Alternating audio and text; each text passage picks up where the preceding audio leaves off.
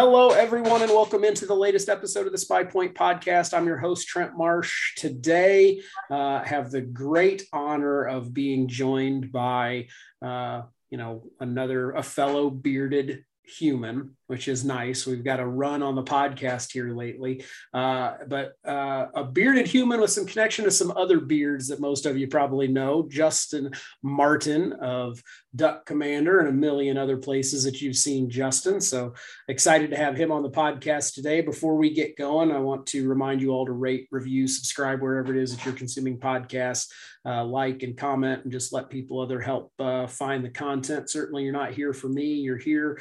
You're here to talk to Daddy to be Justin Martin. So we'll we'll kick off with that. Uh, for those that uh, maybe don't know or haven't followed along you got uh, not just one, but a couple bundles of joy headed your way here before too long, don't you?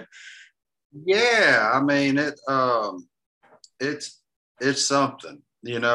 Uh, it's, it's the, this whole deal has been like such a whirl, and um, you know, for those that haven't, I'll give the brief version. But like, we went to the doctor, and there was one baby all right, cool. High five. You know, we dodged twins because everybody, I always thought like twins, my dad was an identical twin. So, like, it was always in the back of my mind, like this could happen, you know. So we went, had the ultrasound, everything. It's like, oh no, look, one beautiful, looks, everything looks great. Okay, cool.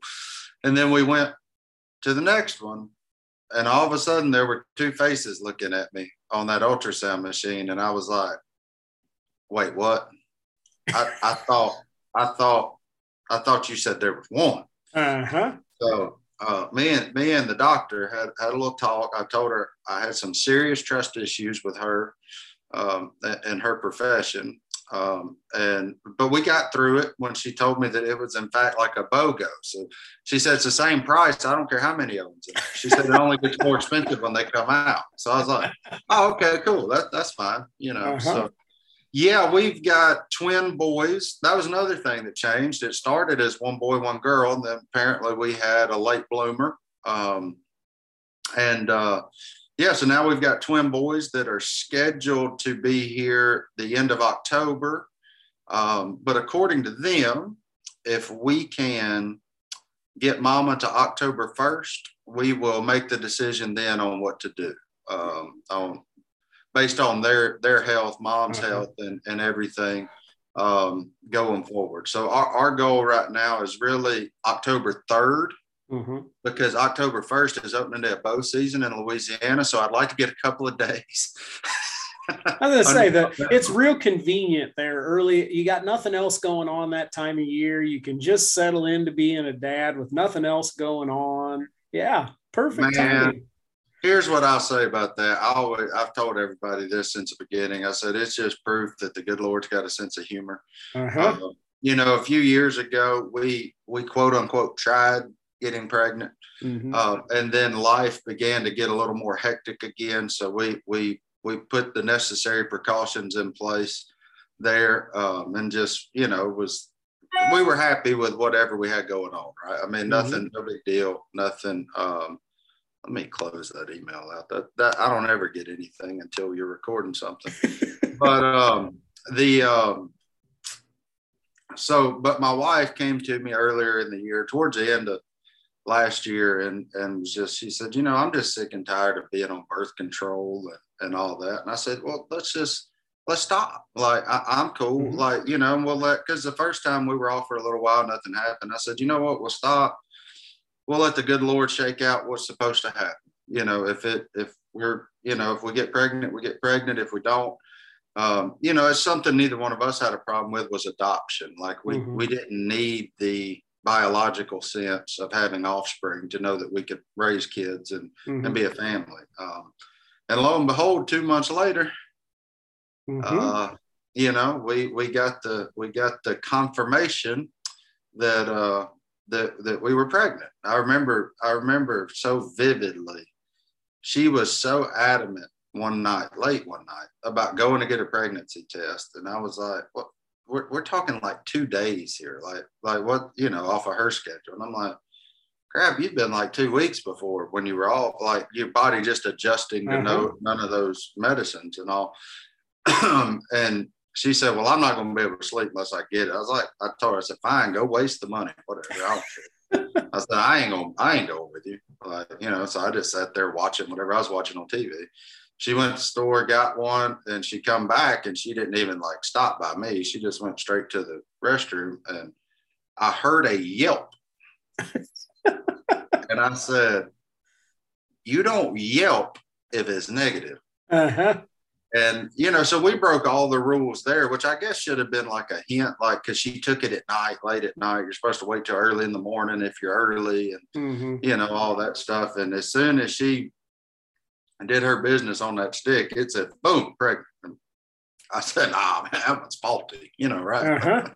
Nothing to it. And, uh, no, she did another one, and sure enough, as soon as it hit the stick, pregnant, and I was like, "Oh boy." Um, you know, because you're never, I don't know that oh, you're oh boys, as it ended up being. yeah, as it turned out. Uh, I don't know that you're ever really ready on the first ones because these are uh, these are our first uh, first one and two. So um, you know, you can. I'm think- here to tell you, mine are three and five, and I'm still not convinced I'm ready. So it doesn't really matter all that much. but, you know, in our case, and like our house was the prototypical uh, married couple, no kids, right? I mean, I had my own hunting room. Mm-hmm. Like we had all, she had her little area. We called her vibe room because she loves like old uh, old style music and has a bunch of stuff on vinyl and all that. So mm-hmm. now neither one of us have either of our rooms, mm-hmm. and we are all we're like probably seventy percent done with a remodel uh, to make this house baby friendly, kid friendly, mm-hmm. and. Uh, man, it's just it's been wild. I mean, I look at it and I know that we're we're in August now, and these these guys are supposed to be here in October, and I'm still trying to figure out where the time went from February till now. Like, because mm-hmm. it just seems like it went, and it just keeps you know, going faster. It just keeps crazy. going faster, it, and it's, it's it's one of those deals where, at least for me, and maybe it's just because my personality trends this way. Anyhow, um, it's either the very best thing on earth, or you question every life decision that brought you to this moment and how did this happen? Uh, and they're pretty good about balancing out those best moments when you're questioning every they, they somehow they know i don't know how they do it uh, but uh, congratulations to to both of you and uh, um, i'm looking forward to to the little ones getting here because I'm not having to change those diapers. So we're we're beyond that, and I can just uh, see the cute pictures on Instagram and and call it uh, call it good from my end. But uh, congratulations for sure. Yeah, man, we're we're super excited. It uh, you know, I've told everybody we have felt every emotion under the sun, right? Like from excitement to panic to fear, like you name it. Like we we felt it, but it's getting more and more real. Um, and we're ready. I, say ready. You're as ready as you're going to get. You mm-hmm. know, there's. I've always said there's two things in life that everybody sucks at, and it's marriage and parenting because you've never been either mm-hmm. right you just you you have to figure out what works for you in both of those scenarios like mm-hmm. you can read all the books you can do all the things but until it's DEFCON five and you're you're right smack in the middle of it you don't know what you're going to do mm-hmm. and how you're going to react so um, you know it, it's i think it's vitally important that your your partner is on your team and like that's that's what I've told her. You know, October ride, hunt for a living, do all those things, and uh, I've just basically said, you know what, 2023 is going to be my year. I'm I'm, volu- I'm voluntarily. I ain't saying I ain't gonna hunt. I can't survive life. I am saying that it will for sure be about fourth on my list of things to yeah. do this fall um, because th- that time's coming, man. I've mm-hmm. had I've had a lot of life already, and I got hopefully a lot of life in front of me. Um, so if I need to pause for a year to to be the teammate that that my wife needs me to be, then that's what I'm gonna be. And it's it's not even everybody jokes with me like, oh, she's doing. It. I'm like, no, you know, I'm voluntarily doing this. I'm not. Right. You're not. She's not going to to force me. I was. I was a part of this decision. I was a part of what happened, and I'm going to still be a part of it. So, super excited on and just trying to figure out what the fall looks like too, man. I'm, I'm 100% committed um, to being a dad first. Uh, to well, to being a husband first and being a dad second, and uh, whatever that looks like, however many ducks' lives are spared because of uh-huh. that, then then y'all go back north, make a bunch of little ones, and, and I'll see you next year. See you next so. year. Well, and we're we're to the point now. You know, my my oldest turned five this year. So it was his first turkey hunt this year. He's, you know, that it from February to now, you said it's been gone by in a blink. And the next thing you know, they're going to be five years old twins and they're going to be wanting to get out. And it's, it's amazing how quick you make that pivot from where am I going? What am I doing to well, where, where are we going to go hunt? Yeah. Can I bring them? Uh huh.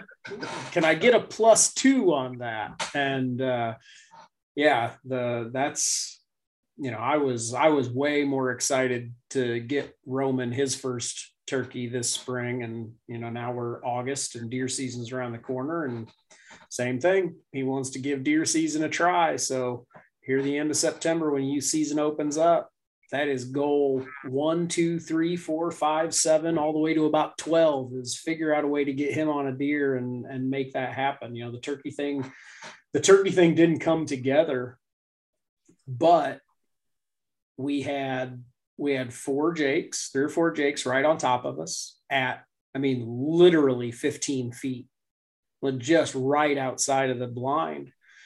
And he was on the gun. And I mean, it, it happened like we said it would. And and they kind of I said, Can you see them? Yep, I can see them. Can you see your dot? Yep. And then, you know, they're Jakes, they're buggy. They heard us whisper and they saw us move, whatever, and they kind of bugged out and they left. I said, Well, what happened, buddy? He goes, Well, I, I was trying to put the dot on their head, but they were moving too much and I couldn't do it. So I couldn't shoot. Well, could have knocked me over with a feather. I, I've hunted with grown-ups that couldn't have made that decision. They'd have just got turkeys in your lap and hearing gobbles for the first time and and pulling the trigger maybe when they shouldn't have. And he just sat back and said no this this wasn't this isn't how i wanted it to go. And i'm not going to pull the trigger. And whether we filled a tag or not i can't think of a better success story than than that for his first season. So now with that behind us we've done it. We've sat in the blind. Now comes fall and we'll go out there and we'll try it a little bit different when deer season gets here. And and go from there. So it's well, hearing that, tell your son he can hunt with me anytime he wants to. I'll let him know. Because like like what you said, most adults lose all sense of that when it's right there in front of them. Mm-hmm. Uh, and, and you know, I would say even when I was young, I probably I may I don't know what I'd have done. I may would have sprayed and prayed on my mm-hmm. first one, like trying to there they are and just boom, boom you know, mm-hmm. probably you know, probably wouldn't have killed nothing, but you know, by God, I shot, you know, that kind of deal. But that that's super cool to hear somebody that young to have that discipline. That is uh, a parenting, coaching, training well done on your part. So he's that, too smart cool. for me. That's all I know. he's too smart. he's he too smart for me. Has to. For his sake, I hope so. So you've had that going on, which has kept you busy, but that's not the only thing that's kept you busy this summer. You kind of been bouncing all over. What do you what have you been doing in the interim? Man, we've uh it's been a busy, busy summer, um, which is super cool. Um, you know, to kind of see the world getting back into being humans again, mm-hmm. being being a society again, I guess, for lack of a better term. Um, I've been I did a um, charity fishing tournament for my buddy Jacob Wheeler. Um, something that he's decided to do the last two. Fellow years. Hoosier, I'll point out. Yeah, real, real quick, fellow Indiana he boy. He is an Indiana boy living in the hillbilly land now. Uh-huh. Um, but he's done it two years in a row, and I, and I applaud him with their schedule too because it's hectic. But last year we did a college fishing tournament where we brought in the top 100 college teams in the in the country. And no entry fees no nothing just straight fishing. And we were able to give them we were able to raise enough money to give them like $10000 worth of scholarship money the winners. Um, and then this year because it's high school it's kind of weird on what they can win and whatnot. We mm-hmm. were able uh, with because we have a shared partner in academy sports and outdoors we were able to give them um, a couple of thousand dollars worth of uh, academy gift cards to help them with equipment and um, all that kind of things just with all the rules and regs it's just kind of weird and and our yeah. friends like even over at realtree and Rapala donated a thousand dollars each day to Big Bass. So these kids, they, they got to really experience something cool. Mm-hmm. Um, and it's cool to see a guy that's on top of the world and what he's doing, everything he's doing to take the time to give back mm-hmm. uh, to these kids, which these kids um, are our future, right? I mean, if, if we want to keep working our jobs, it takes getting this level that involved in, in the sport, uh, whether it be hunting, fishing. You know, as you know, a lot of it has a lot of crossover. So mm-hmm. most most hunters don't just hunt; they fish, and mm-hmm. most fishermen hunt a little too. Um, you know, so cool deal to be a part of that. And then, you know, it's starting, we're, we're now crowding August. So now the, all the hunting shows are coming. I just spent last weekend in Little Rock at the Delta Waterfowl um, National Convention thing they mm-hmm. had there. Um, and then today I'm, my lovely background is not my home. It is, uh, I'm in a hotel room in Austin, Texas to uh, do uh, a launch that Academy is doing with their Magellan brand and Shiner beer. So okay. staying staying super Texas and like a cool cool Magellan Shiner uh, clothing concept. And they got a bunch of different stuff coming this fall. Um, that that is really something cool. I mean, I anytime you get to play with these other brands outside of our mm-hmm. spectrum, it's really kind of neat. So um, gonna get to hang out with the guys from Shiner tonight and that whole crew and see what they're doing. They're kind of a you know an American made American dream story from a, a, a small home brew to now. Mm-hmm.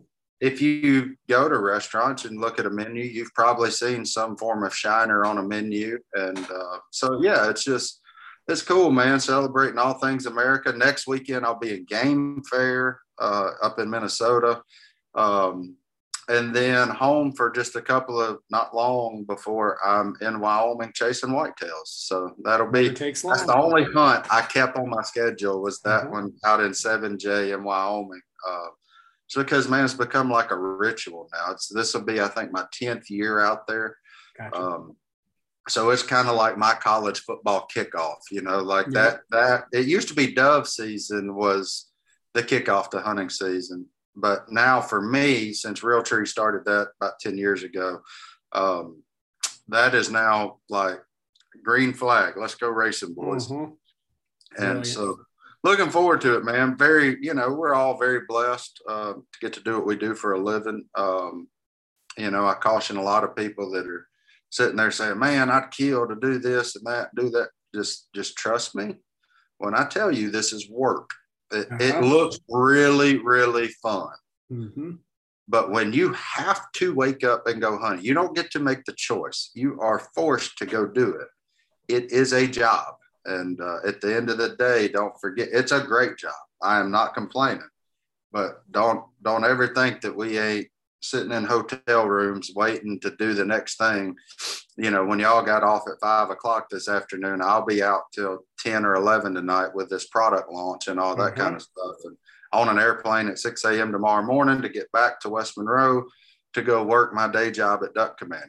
You mm-hmm. know, so like it's just, you know, I, I caution caution all those, you know it's come up on the podcast, you know, and, and partially it's because of, you know, who's on and, and partially because that's been something that I've said, you know, for as long as I've been in the industry, which I'm not going to put a date on because it'll just make me feel old. But yes, my to-do list is, is way cooler than a lot of other to-do lists, but it, yeah, it's, it's work. I work in marketing in the shooting sports industry and you ask most people what they think that means. Well, shoot, from August to December, you're just hunting with all your friends, right? And I mean, we've had the conversation. A number of times you've tried to get me down to Louisiana to to shoot some birds. And it's like, well, I'd love to, but I got catalogs to finish and trade show booths to finish. And it just all that that busy time of year is that time of year that we'd like to be in the field. And and every so often you're able to pull something together and and make it happen. And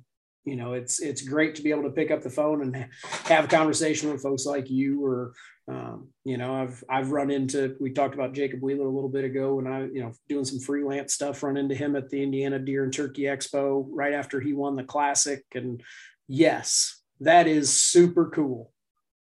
But it's still work. It just it always is. And I'll I've said it before and I'll say it again. Anybody that tells you find a job you love doing and you'll never work a day in your life is a liar. It's still work. They're, it might be it's better than digging ditches don't get me wrong but if if you don't treat it like work and you don't approach it like work you won't you won't be doing it very long because there's somebody else out there that's that's going to hustle and, and work at it harder than than you are so i don't discourage anybody from getting into it but you know come into it with realistic expectations too because it is 100% work and what i will say though the good thing about digging ditches because i've done that too is when you clock out, you're off. Mm-hmm. when you do what we do, this guy, he don't ever stop. Nope. That and phone he, is always is, going. We are we're so fortunate we can work from anywhere, which mm-hmm. also means you work 24 hours a day sometimes. I mean, like, you know, well, that's, that's the, you know, I I worked I, I, worked for an optics company, and at the end of my run with that optics company, the two things I wanted to do more than anything else was waterfowl hunt and fish. because you didn't because you didn't really need optics for either one of those things but i didn't feel like i could go sit in a tree stand especially and social media has made this so much worse because you can't just go and sit and hunt you need to be taking a lifestyle photo. You need to end up with a hero shot. You need to get a product video done. You should be doing a how to, and you're sitting there doing something like you're in the position that you're in because you love and are so passionate about what you do. But then because there's no, you're not able to get that distance from it, it, it gets really hard. And, and uh, I mean, you know you've been around how many people have you seen come into the industry and they do great things but then they turn around they flame out they burn out because because the nature of where we're at right now with how we promote things and social media and all of that it is me personally it is the thing that i absolute struggle with the most you know and and you know i being working from home you know it, it's great because wife and kids are right here but so's the computer and there's a lot of days where, you know, it gets to 4:30 or 5 o'clock, and I I have to force myself to walk away. And at yeah. seven after supper, I have to force myself to not come back down here. And and it's it's a balancing act. And it's it's not just our industry and it's it's something that especially you know coming out of covid and getting back to normal society and so many people working from home that that haven't in the past are, are kind of dealing with that too.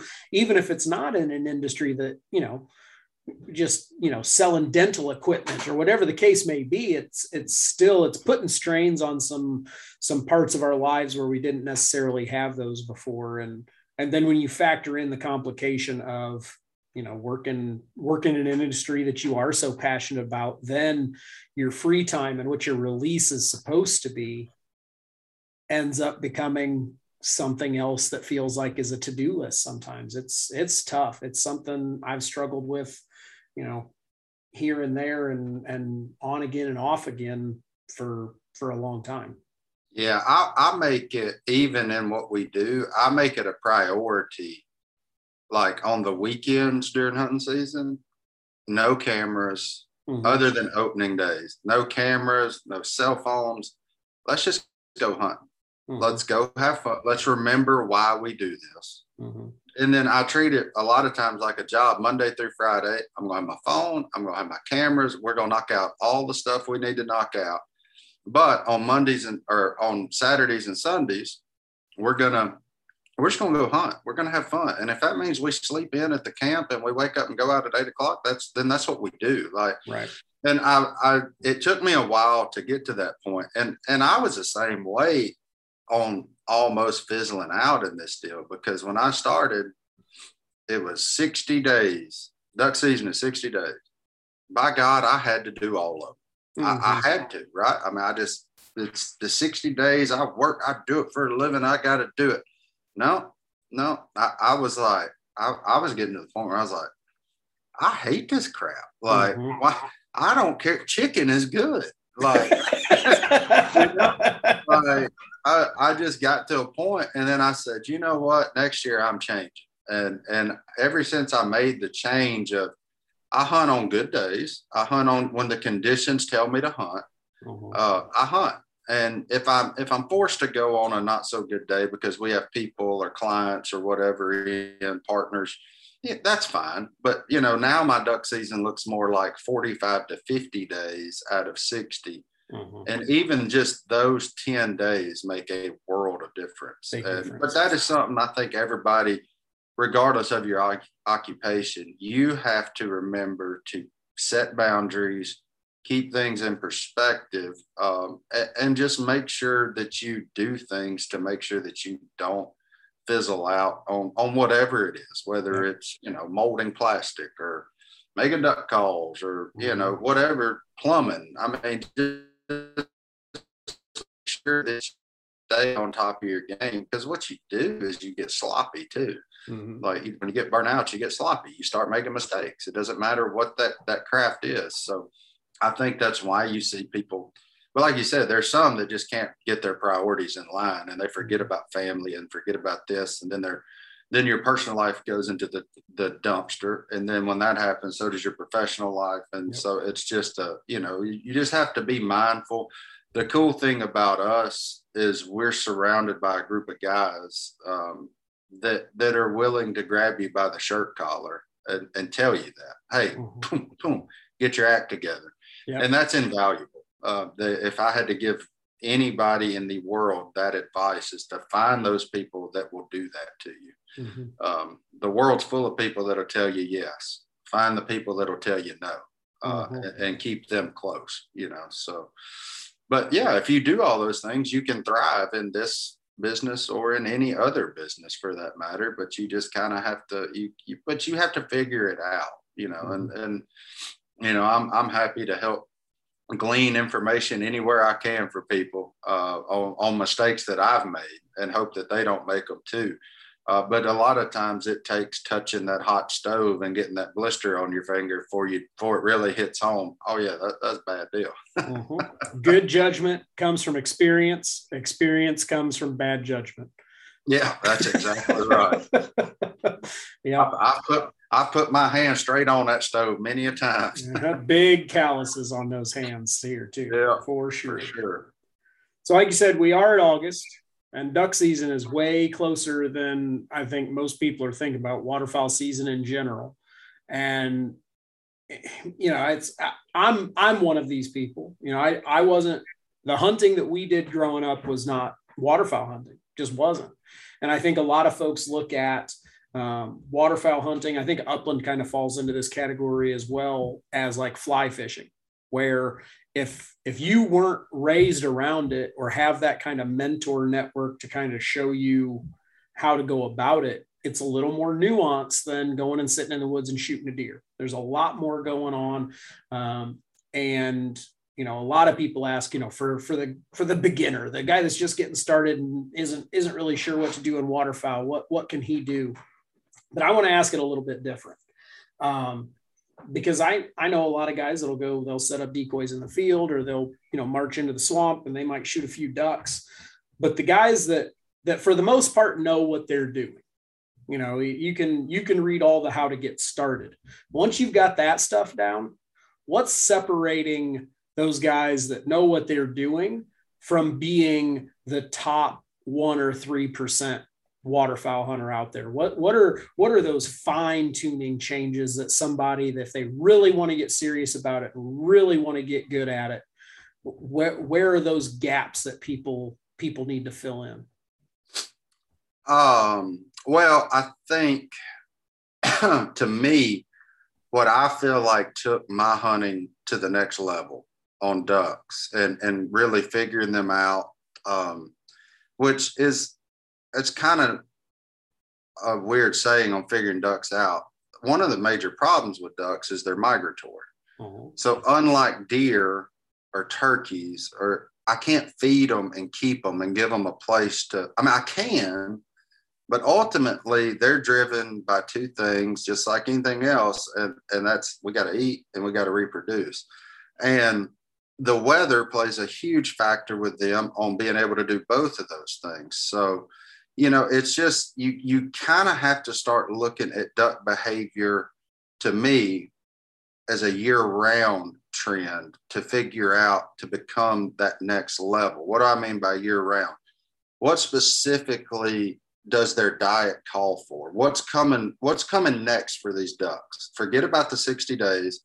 What's in front of them? So, like early season, the early migrators, whatever they stay together, big family groups. That's when you see all the TV stuff that you've seen through the years of big wads of three, 400 ducks doing their thing. That's all big family groups that have gotten together and said, we're going to migrate together. Um, their safety in numbers, we're gone. And as, but as that year goes on, those ducks get broken up, they get killed, they whatever, and they start, but then eventually the reproduction part starts taking over. So what do those ducks need physically to survive them? What are they looking for? And when you know the things that they're looking for, when their diet changes from grain to bugs or from bugs to grain or or whatever is the next step of their life, then you can go to the same places every day and set up your decoys and you can be fantastic on a duck call. But if you don't understand what that duck is doing for the next stage of his life, you're in trouble mm-hmm. because those things move them more um, because it, it's an act of survival. Like it's not, you know, it, give us a candy bar, right? And we're going to eat that candy bar, but we're not going to get anything out of it. But what what gets me to tomorrow? Well, what gets me to tomorrow is probably some form of protein or you know something to fuel my body to energize my body where that candy bar is nothing. So it's just really understanding the animal. And what that does for you a lot of times is it will it makes you it limits your time in the field one. You don't have to spend near as much time in the field. So you get to spend time at home. So that that may, to me like the ultimate hunter is the one that can balance all of those things mm-hmm. and still and be successful not only as a duck hunter waterfowl hunter but as a husband as a dad as a business guy can you manage because if given the choice right any of us could go duck hunt for 60 days and we can make piles of ducks and seem relatively successful mm-hmm. but how do you stack all of those together to become the most successful human um, mm-hmm. I, I, I, don't I, I tell everybody this we get pictures all the time they're deciding can you i don't know if you can hear that vacuum outside my door nope but, it's good um but I tell people this all the time. We get lots of requests, just like you guys do. You know, I we blow duck commander. We won't be pro staff. All that, and and all their pictures are are of them with piles of ducks. Well, that doesn't impress me. Uh, that just doesn't impress me because right. anybody can go kill a pile of ducks. What what did I'm more impressed to know what you did to do that? Like how? Tell me how you did it I don't care that you did it. Shooting a duck is easy. That that's not hard. It's practice. And if you work them down in there right and you get them really close, they get really hard to miss. Everybody thinks we're great shots. No, we just we get them really close to us. That mm-hmm. that's the difference. We take the time to get them really close to us, and it, it, makes you seem like a great shot. But what did you do? Did you understand that duck's biology? Did you you know, did you change something on your land if you're hunting private land? Did you go to a different regime on your grasses and your sedges and stuff mm-hmm. like that? Did you did you do all these or did you just go pay an outfitter $500 to sit in a blind and kill a bunch of ducks because they've done all the work for you? If that's what you did, congratulations. I, I would my hat's off to and that you know back to your beginner question like that's the number one thing i tell people if you're new to it save your money Go buy a day with somebody. Go buy a day with a professional. Figure out if you like this because it is expensive and the learning curve is steep. Mm-hmm. Like it's not like you said, it's not deer. You can't just go sit out there. But the guy that understands that full circle duck and can manage that efficiently and effectively with his time away from there and and time away from home and all that to me becomes that next level hunter. Um, you see guys do it all the time um, that like i'll throw an example out there. Tony vandemore. If you duck hunt you've heard of him. Habitat flats. Tony took a dream and a check and has built a waterfowl mecca. That doesn't have i mean you can be in the right location but if you don't put in the work to do what he does then you're not going to get the returns. Right. So you know the man is nonstop working on duck food and we talk a lot about moist soil management because we're both nerds. We're both super big habitat nerds. Um, and to me like uh, you go through these stages as a hunter where you know the kill is all that matters and then it's the mm-hmm. this and the that. And you eventually get to the point where i'm at now uh, and where tony is and th- is the hunt and the kill and all that still fun yes it is but the fun part's the other 305 days of the year where, where you're mm-hmm. manipulating things and you're controlling things and you're making it better for the animals uh, and we're not just making it better for the ducks we're making it better for the deer quail cardinals mice, like you name it, everything benefits from our management practices. And, and that is when you've really, like, to me, transcended what hunting is about. Um, if you're if you're just satisfied with a take take take mindset from the resource then you're you're a killer you're not a hunter and there, to me there is a very big difference between no the doubt. two um, and no our doubt. job and what we do is to raise more hunters, is to educate more hunters. Anybody can kill. Go get a gun, go get some bullets. You got a target, acquire target, boom, it's over. But how do you get to that next full circle mindset? And if, if we do that, in our jobs, then a lot of times we have long lasting careers uh, in our jobs. If we're just straight killers and take from the resource, you may be popular for two or three years, and then nobody hears about you anymore mm-hmm. because what have you done? And and that to me is, is, but really just getting a basic understanding of a duck, his survival needs, the nuances on um, of the area that you're hunting that lets you know to go here instead of here, even though everybody else is saying here. You know, it's a and a, and one big thing is something that I tell everybody that when they ask me how can I be better, is to keep a logbook, write down. History is the greatest teacher we got. Um, keep that logbook, write down these things. It'll knock out your time in the field as well. Like I got places back home. I still hunt public a lot. It's a very big misconception that we hunt the best private holes in the world. And you know, we hunt a lot of them. I'm not going to lie, but I still, when I have my druthers and on those Saturdays and Sundays where there's no camera, I'm still slipping on public ground because that's where I grew up doing it. Like, right. and, and that's what makes me, it rejuvenates me to get, to keep going. And, but I can go back and look at logbooks from 2005, 2006. Um, and I can look at river stages and weather patterns, and I can find the years like I have them separated into like drought years, flood years, mm-hmm. And I can go whatever year is being dealt to me. I can go look and I can look at river levels and all that kind of stuff, and I can go have a reasonably successful hunt without ever putting feet on the ground. Right. Because I know a duck is a duck. He's a creature of habit. Doesn't matter how many generations removed he is, he's going to tend to do the same thing just like we are. Mm-hmm. Like I tell everybody, if somebody was hunting me, I'd have been dead long ago. I take the same path to work every day. I take the same path home from work every day. Uh-huh. I eat at one of five places if I'm eating out. Uh, you know, so like I mean, I, I'd have I'd have been bleeding out both sides a long time ago. Long time ago. Uh, you know, so and, and, animals, all things in nature are creatures of habit. We all are, whether humans like to believe it or not. You're a creature of habit.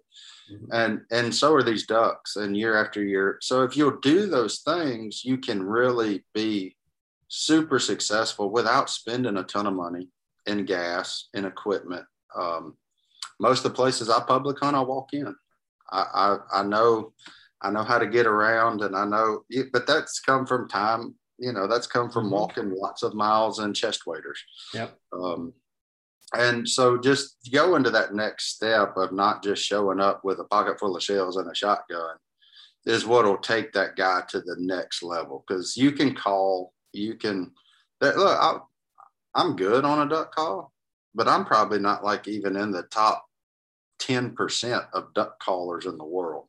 Like there's a lot of people that can that can blow a duck call way better than me and i kill more ducks than them just simply because i know what i'm mm-hmm. you know i know how to navigate those circumstances where they don't they're going to go to their favorite hole and hope for the best yeah um and where i'm chasing flood waters or receding waters and you know i just i i understand what these ducks are doing. The best duck caller where there are no ducks is still going to call in exactly zero ducks. Yeah, and according to the according to the industry, the best duck caller in the world don't sound nothing like a mallard duck. Well, and that it, it came up during it always comes up during turkey season too. Is some of the some of the turkeys, and it's the same with ducks. I've heard sounds in the woods that if if I sat in a blind with somebody and made that noise, they'd reach over and they just push my hand down and say, "You're done now." Yeah. yeah. but but you know, half the ducks in the world aren't in the top ten percent of duck callers in the world, and they're ducks. that's exactly right. Yeah, that's uh, that. People ask me all the time. They're like, "Is it okay if I blow?" I'm like, yeah, man, blow your duck call. I don't care. And then I, but I always tell them one thing. I said, do you have the cadence? You can literally sound like anything. You just have to have their timing is all you need.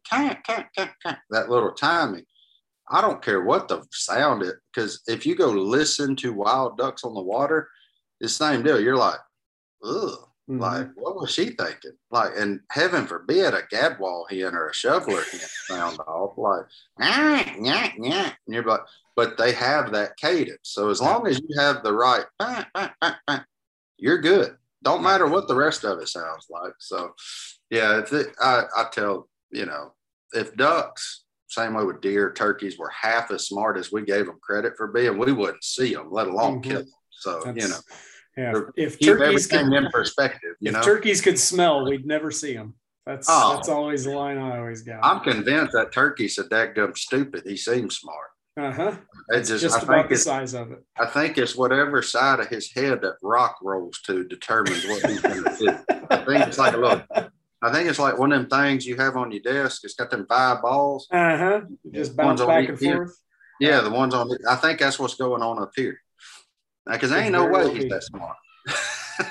so one thing that that I know you do, and it's it's part of the reason we're having the conversation today, and it's something that's super unconventional. I don't think ducks typically come to mind when people think about trail cameras, um, but you i think i think a lot of our answer has probably just been given in what we were just talking about in terms of understanding what that duck is doing in their life cycle. But i know you use trail cameras to help educate your a lot of the decisions you're making not necessarily for duck hunting but for duck management. So from that standpoint what you know if, as we talk about somebody wanting to make that next level jump in in how they are hunting ducks and managing habitat for ducks how does a trail camera that is not traditionally thought of as a piece of duck hunting equipment how does that factor into that equation? Well what trail cameras do and and they they to me especially play a vital part now to duck hunting in the south especially uh, with our changing weather patterns, changing uh, landscape across the deal, um, is it allows you to scout without putting pressure on these ducks. Um, a lot of times in North Louisiana, where we are, we get a pretty big push of ducks the first of November, give or take three or four days on either side of that. Um, and a lot of times, though, that is our main push of ducks for the year. Like whatever we have that decides to call that area home is what we will have till February, uh, provided m- no major weather systems, which, you know, we haven't had a major weather system in five years probably uh, during season. Mm-hmm. We've had some after season, but that doesn't, that's neither here nor there. So what it does is I can keep an eye on a place without these ducks having to see a human, without them having to hear a motor, without them you know, with just no disturbance. I mean, other than whatever hawk, owl, fox, coyote, whatever would normally be there. So what does that do for you though? Is is it it one, it's actually a way of giving back to the resource. So every way that you can not disturb these ducks, you're better off because when a duck has to exert energy, so if you go in there and you flush a duck, he has all of a sudden exerted energy that he would not normally exert on that day. So what happens is then now he's opening himself up again to predation. Um, he's in the air, hawk, owl, eagle, you name it. Uh, he has to go to a field to hunt, to eat, or something like that. Chance he's going to run into a man with a shotgun. Uh, so it's really a way to me to help you save you save money you save time and it helps the ducks by giving them more rest more breaks um, just letting them be a duck. And what that does when you do that if you if you have everything set right and all these things um, you can slide in get whatever ducks you feel happy to get. Um, you know for us that changes I, I rarely ever kill six per man per day. I don't see any sense in it. Um, we're not eating to survive, we're, or we're not hunting to survive.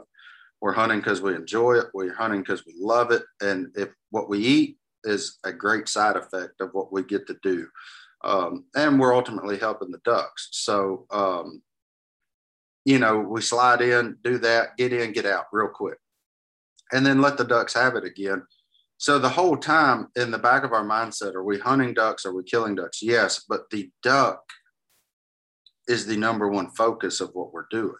Um, and it's not for our success or our video or whatever.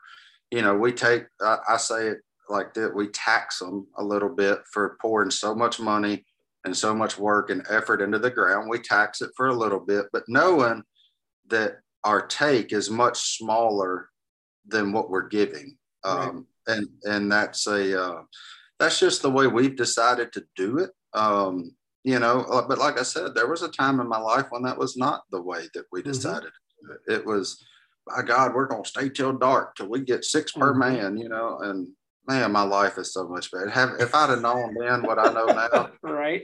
My life is so much better not not having that mentality and that stress of did we get them or did we not. Um, you know but that that's how we use trail cameras. And the cool thing is is it'll show you like i have like four that i leave pretty much in the same spots all year. And you see those shifts of i'll have one in like a in one of my places that i call grass but it's moist soil so it's sprangletop and uh, barnyard and all that kind of stuff. And to see the timing like to know that when it warms up that's where the ducks go. I didn't know that until i had these. Mm-hmm. like i would always be like why are they not in our trees anymore? Why are they not in here eating acorns? Why are they not in the rice fields? Where are they going? And then that started cluing me in. And I just started wondering, like, why do they do that on a warm up? Well, on a warm up, they go eat bugs because they need calcium. Calcium for what? For making eggs. Um, and you know, so it's just, and those bugs are like little pure little shots of calcium for them. Their little exoskeletons are just pure calcium straight to their reserves. Um, and it also helps in their molting feathers and, and all that kind of stuff. So, um, you know, that's the super nerdy way of, uh, of getting in there and diving in. It's less about, I mean, you don't care like when a duck's coming there, like, you know, like on a deer, like you're really like, trying to get dialed in. When's he doing this? When's it, when's the rut and all that kind of stuff. With a duck, you're more so just checking habitat usage um, and seeing what's there because you're going, to I mean, I'm uh, I'm gonna go see the sunrise, even if I know they ain't coming in there till nine right. o'clock. My God, I'm watching that sun come up. Right. Um, you know, and and that kind of deal. So it's really just a way to just watch your habitat, watch the transformations that happen, and it's cool because you can see migration shifts in there too. You can see like, oh my goodness, we just got a bunch of gadwalls. What what are they doing? You know, or they ain't been there, and that kind of deal. So it, it just and it lets you keep an eye on population numbers too, because mm-hmm. those ducks are pretty good at avoiding us. They're they're as good at patterning us as they as we are patterning them. Right. that right now. So um, yeah, it's a cool deal it's awesome insight for especially you know like i said it's it's i've i've done some waterfowl. By no means i'm uh, in the pantheon of things that i'm terrible at. Waterfowl hunting is is way up there. Um, so it's always cool to get anytime you talk to somebody that knows what they know and it's just it's fun to talk to experts. So that's that's great insight. I appreciate it. Um, one other thing because the audience would probably be a little upset if I didn't ask about it. Of course, you're full time, you know, you just get paid to hunt, right? That's what you get paid to do for a living, right? Is just hunt. Yeah, that's it. That's it. The the full time, the full actual day job is what exactly with Duck Commander for those that that maybe aren't quite as familiar with what really pays bills. So my job at Duck Commander is the general manager and when somebody asks me what that means, I always tell them, "What's well, a fancy name for bill collector?" That, that's that's what that's what my job is now. Now, with that being said, um, I've done pretty much every job at Duck Commander in my 13, almost 13 years of being there. I've um, I've worked, and I still work really closely uh, in sales um, and marketing, obviously. Um, because there is duck hunting's a weird deal where like and we tried it to to know this to be true you you have to almost have a duck hunter running the show mm-hmm. because the waterfowl community is so nuanced mm-hmm. that if you bring somebody in from outside that's like oh no you plug and play this this and this and it'll work not not with this bunch of paranoid schizophrenics not, uh-uh. no, no sir no, sir. That it just isn't it. So you have to like stay, you have to be able to keep your thumb on top of that, really. Um, but you know, for the rest of our crew, uh, you know, Godwin is still in there every day building duck calls, uh, along with a guy named Jay Stone. Um, and you know, the, and my job is to sell them and work with our warehouse uh, guys. Uh, and we're not very big. I mean, I've got like 20, 21 or 22 employees under me. We're not, the show made us look like mm-hmm. they took that term multi-million to, they used a lot of creative liberty with what multi-million meant. Uh-huh. Multi-million before the show started meant, yeah, we were really like a two and a half, three million dollar company. That that is greater than one. So I guess it is multi. It is multi but but when you hear multi you think of 20 25 30 yeah. or you know even 100 um, and so that we are a seasonal business uh, very much so that depends on a really tight budget um, to make everything work right where we all still get paid and like when i started at duck commander um, there were times that they would ask me to hold my check till tuesday Mm-hmm. Like, hey man, we're, we're supposed to get paid from Walmart on Tuesday or Monday. We'll get the check in the bank. Can you not cash this till then? Yeah, man. Cool. You know, but it was it was fine. It was a sacrifice you made for uh, an opportunity that um, that you really wanted to chase after. Um, and but yeah, that's my my day to day in a nutshell is to make sure that all of our stuff is is taken care of. It, it all falls on me I, am the kind of leader where I don't let stuff fall on my my troops. It, it starts here. It, mm-hmm. It's going to fall on me before it falls to them. I may have to go talk to them, but it, at the end of the day, the Robertsons know if there's something that is missed or there's a problem or anything like that, it, it's me. I should have, I could have done better. I should have done better. and I'm willing to wear that for the guys and gals that work for me um, because I, I, I believe in my mind that's what a leader really is. Uh, it's not a guy who sits in the you know biggest office, which isn't big, uh, much smaller than this hotel room, um, and um, but it you know it's it's a guy that'll get there and battle with them um, like during our black friday and cyber monday and all those sales mm-hmm um, I'm down there packaging boxes. I, am I'm, I'm stuffing orders. I'm I'm right there with those guys, no, letting them know like I'm with you. Like here, let's do this. Like if we bring three extra hands, you know, if, the toilet stops up, like give me the mop bucket. Like you know, mm-hmm. I'll let's stop the problem and then we'll figure out who to call to fix it. And yeah. and you know, I think my folks really enjoy working with me um, and working under me because of that mindset. And it's something I pride myself in. It's something that I I was taught from watching Willie do it. Uh, when I first started there, it was he was a very active leader uh, as far as getting in the trenches with the employees, and I took note of that. And it's something that I saw my parents do in their respective careers too, of getting in there in the trenches with their employees, where really you want to feel more like a coworker uh, mm-hmm. than than a b- boss yeah. Uh, per se. Um, but also to know that you you know they just like in football when your coach would get ejected or, or baseball or something for the, when they get ejected out of the game for defending you it made you feel good. And, and i'm that guy. Like right. i will i will defend you to the bottom you know or, and, and we'll we'll go with it. And so but that's uh yeah day to day is nine to five esque uh you know like i said with a on phone. good days. Yeah with a cell phone that the company pays for that you're technically never off the clock right. um, and um, you know, but that's what we do. Make sure our our our products are built, packaged, delivered. Um, had the meetings with all the same people that you guys do, just in different categories: the Bass mm-hmm. Pro Cabela's, the academies, the Fleet Farms, um, the Amazons, the Tractor Supplies, the you name it. You know, we we have to do all that, do the presentations. Um, and we all do it all in house. We don't sub anything out. Um, I got a couple of guys that work for me on video production uh, and photography.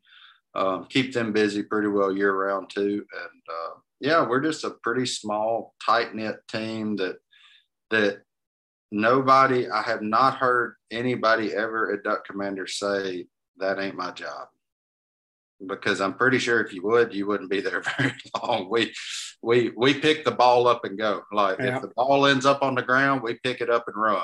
Uh, and you know that's that's just the way we are. And you know it, it, it doesn't necessarily fit corporate America style, but we don't really care about that either. So now it's you know both my both my parents owning their own business. Um, it's it's something that uh, you know i've been in situations where i've worked for with people where they say that's that's not my job and and for me that's that right there is the single biggest red flag that i know that i'm not in the right the right place that i need to be because yeah. it's, it's not how i am you know i've i'm i'm i'm going to a try to understand everybody else's job better to help me do mine anyway but then b if i can if i can help i just i don't know how to approach something and not not feel like it's mine anyway. You know, if I work at Spy Point, if I work, you know, wherever I may be, you know, I'm raised in a house with two folks that own their own business. So I don't know how to not approach it like, well, it's my company. You know, yeah. I may I may just be an employee, but I don't know how to not approach it like it's my company. And I think if we if we're honest and look back at the places where we've we've worked where we enjoyed and where we didn't, it's amazing how often it just comes back to that. It seems so small, but it's so big of is everybody pulling the same rope? Is everybody pulling the same rope the same direction? And is everybody else willing to do whatever it is that needs done to make sure that something gets done as opposed to sitting back and letting another team fail because, well, that's not my job or that's not my team. That's just, that's poisonous. There isn't, there isn't anything good that's going to come from a situation like that. So could not possibly agree more. Well, at the end of the day, too, you know, when you're talking about running it like your own business and and, and all that, when when you wear that badge and you're an you're associated with it regardless. Mm-hmm. So if if that one area's got a weakness, the the person is going to associate you with that weakness, whether it was your department or not. So yeah. why not help pick up that weakness if you can? Like if you're yeah. going to be, if you're guilty by association anyway, you might as well take some ownership. Right. You know? So no, no doubt.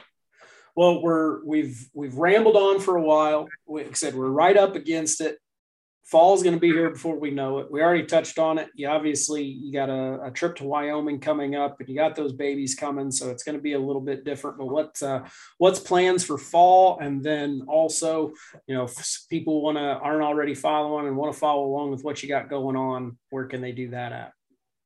Uh, well, my hardcore plans for fall right now are first September. Let's go. Let's go chase some whitetails out in Wyoming, where the the air is thin and the humidity is non-existent. Um, you know, so I, I, I struggle. I don't know how them people live up there with that lack of oxygen, but you know, for five days at a time, it's not too mm-hmm. bad. And then I'm coming home and going on what I call voluntary restriction. Um, I, I've told my wife I will stay within a very short drive of the house at all times this fall. Um, mm-hmm. Doesn't mean I'm not going to go places but I'm not going far. Um, you know, uh, you were you alluded to it earlier. I mean, you got to think uh, early teal season opens September the 10th, and we're what are we? We're August the second or whatever when we're recording this. So, I mean, we're we're talking about six weeks, and it's duck season. It's duck season then, and then they just kind of snowball after that and then we'll open that'll be two weeks and then i'll hang out really really close to home because that's really getting down to in theory the baby time. Uh, and then we'll open the weekend before thanksgiving at the house uh, run for two weeks close for two weeks and then we'll open and go all the way to the end of january. Um, so i would i mean i we've already kind of had a handshake agreement on uh, if i could get two days a week to hunt and do my job. You know, mm-hmm. not outside of my normal job. I'm still going right. to have to run duck commander. I don't get to just I don't right. get to just throw that away because I got two kids. Right. Um, you know, so outside of just normal things, if I could have like two fun days a week or so to kind of do my YouTube stuff that's a little bit outside the scope of Duck Commander's YouTube stuff, um, then you know, and she she agreed to that, and but I'm not going to sit there and mark on a calendar. I didn't get my two days this week. You know, right. some days it may be one day, some weeks it may be zero, some it may be four. Um, we're going to let we're going to let the kids and our our parenting journey uh, determine that, um, and we're not going to hold anybody uh, liable for what we feel like are wrongs. Uh, you know, I've had a lot of people tell me this first the first two months. I said, just remember you love each other when you don't like each other very much. So um, you know, so I know those days are coming, but that that's kind of my schedule. Just stay super low key um, around the house, um, you know, and keep doing the podcast stuff that we're doing on the duck call room, and um, just kind of take care of the home team, kind of batten down the hatches, yeah. you know, protect you and yours first, and then you know 2023 will be here before you know it and then it'll be 2024 and and life will have changed Moved right I on by us. Yeah, it'll you know, and you'll you'll look back, you know, in 20 years and you won't even remember about this season or whatever you mm-hmm. did or didn't do. And um, you know, I'm just here for it all and and super thankful to be able to work with guys like y'all um, that do in fact make my life easier that allow me to be more present as a husband and soon to be father where i'm not out there really you know you still have to take care of your equipment and do those things and all those things but but it makes it much easier when i can go ooh look at there mm-hmm. you know and, and, and that kind of deal. And so uh, super thankful for that partnership uh, for sure. And just looking forward to to what life has next man. I, I just play play what's in front of you. You can make the best laid plans you want to and uh, life has a way of saying not so fast. So, uh, awesome. you know, that, that's what we're looking forward to for sure. Well, again, congratulations. Keep us posted. Looking forward to seeing them babies when they get here. And uh, good luck this fall. I'm sure we'll talk. But uh, in the meantime, everybody, thanks for listening to the Spy Point podcast. Again, rate, review, subscribe wherever it is that you're consuming it, so that help other people find uh, find the content. And of course, go find go find Justin, go find Duck Commander, and see all the cool stuff they got going on. Appreciate you hopping on today, sir. Thanks so much. See you, buddy.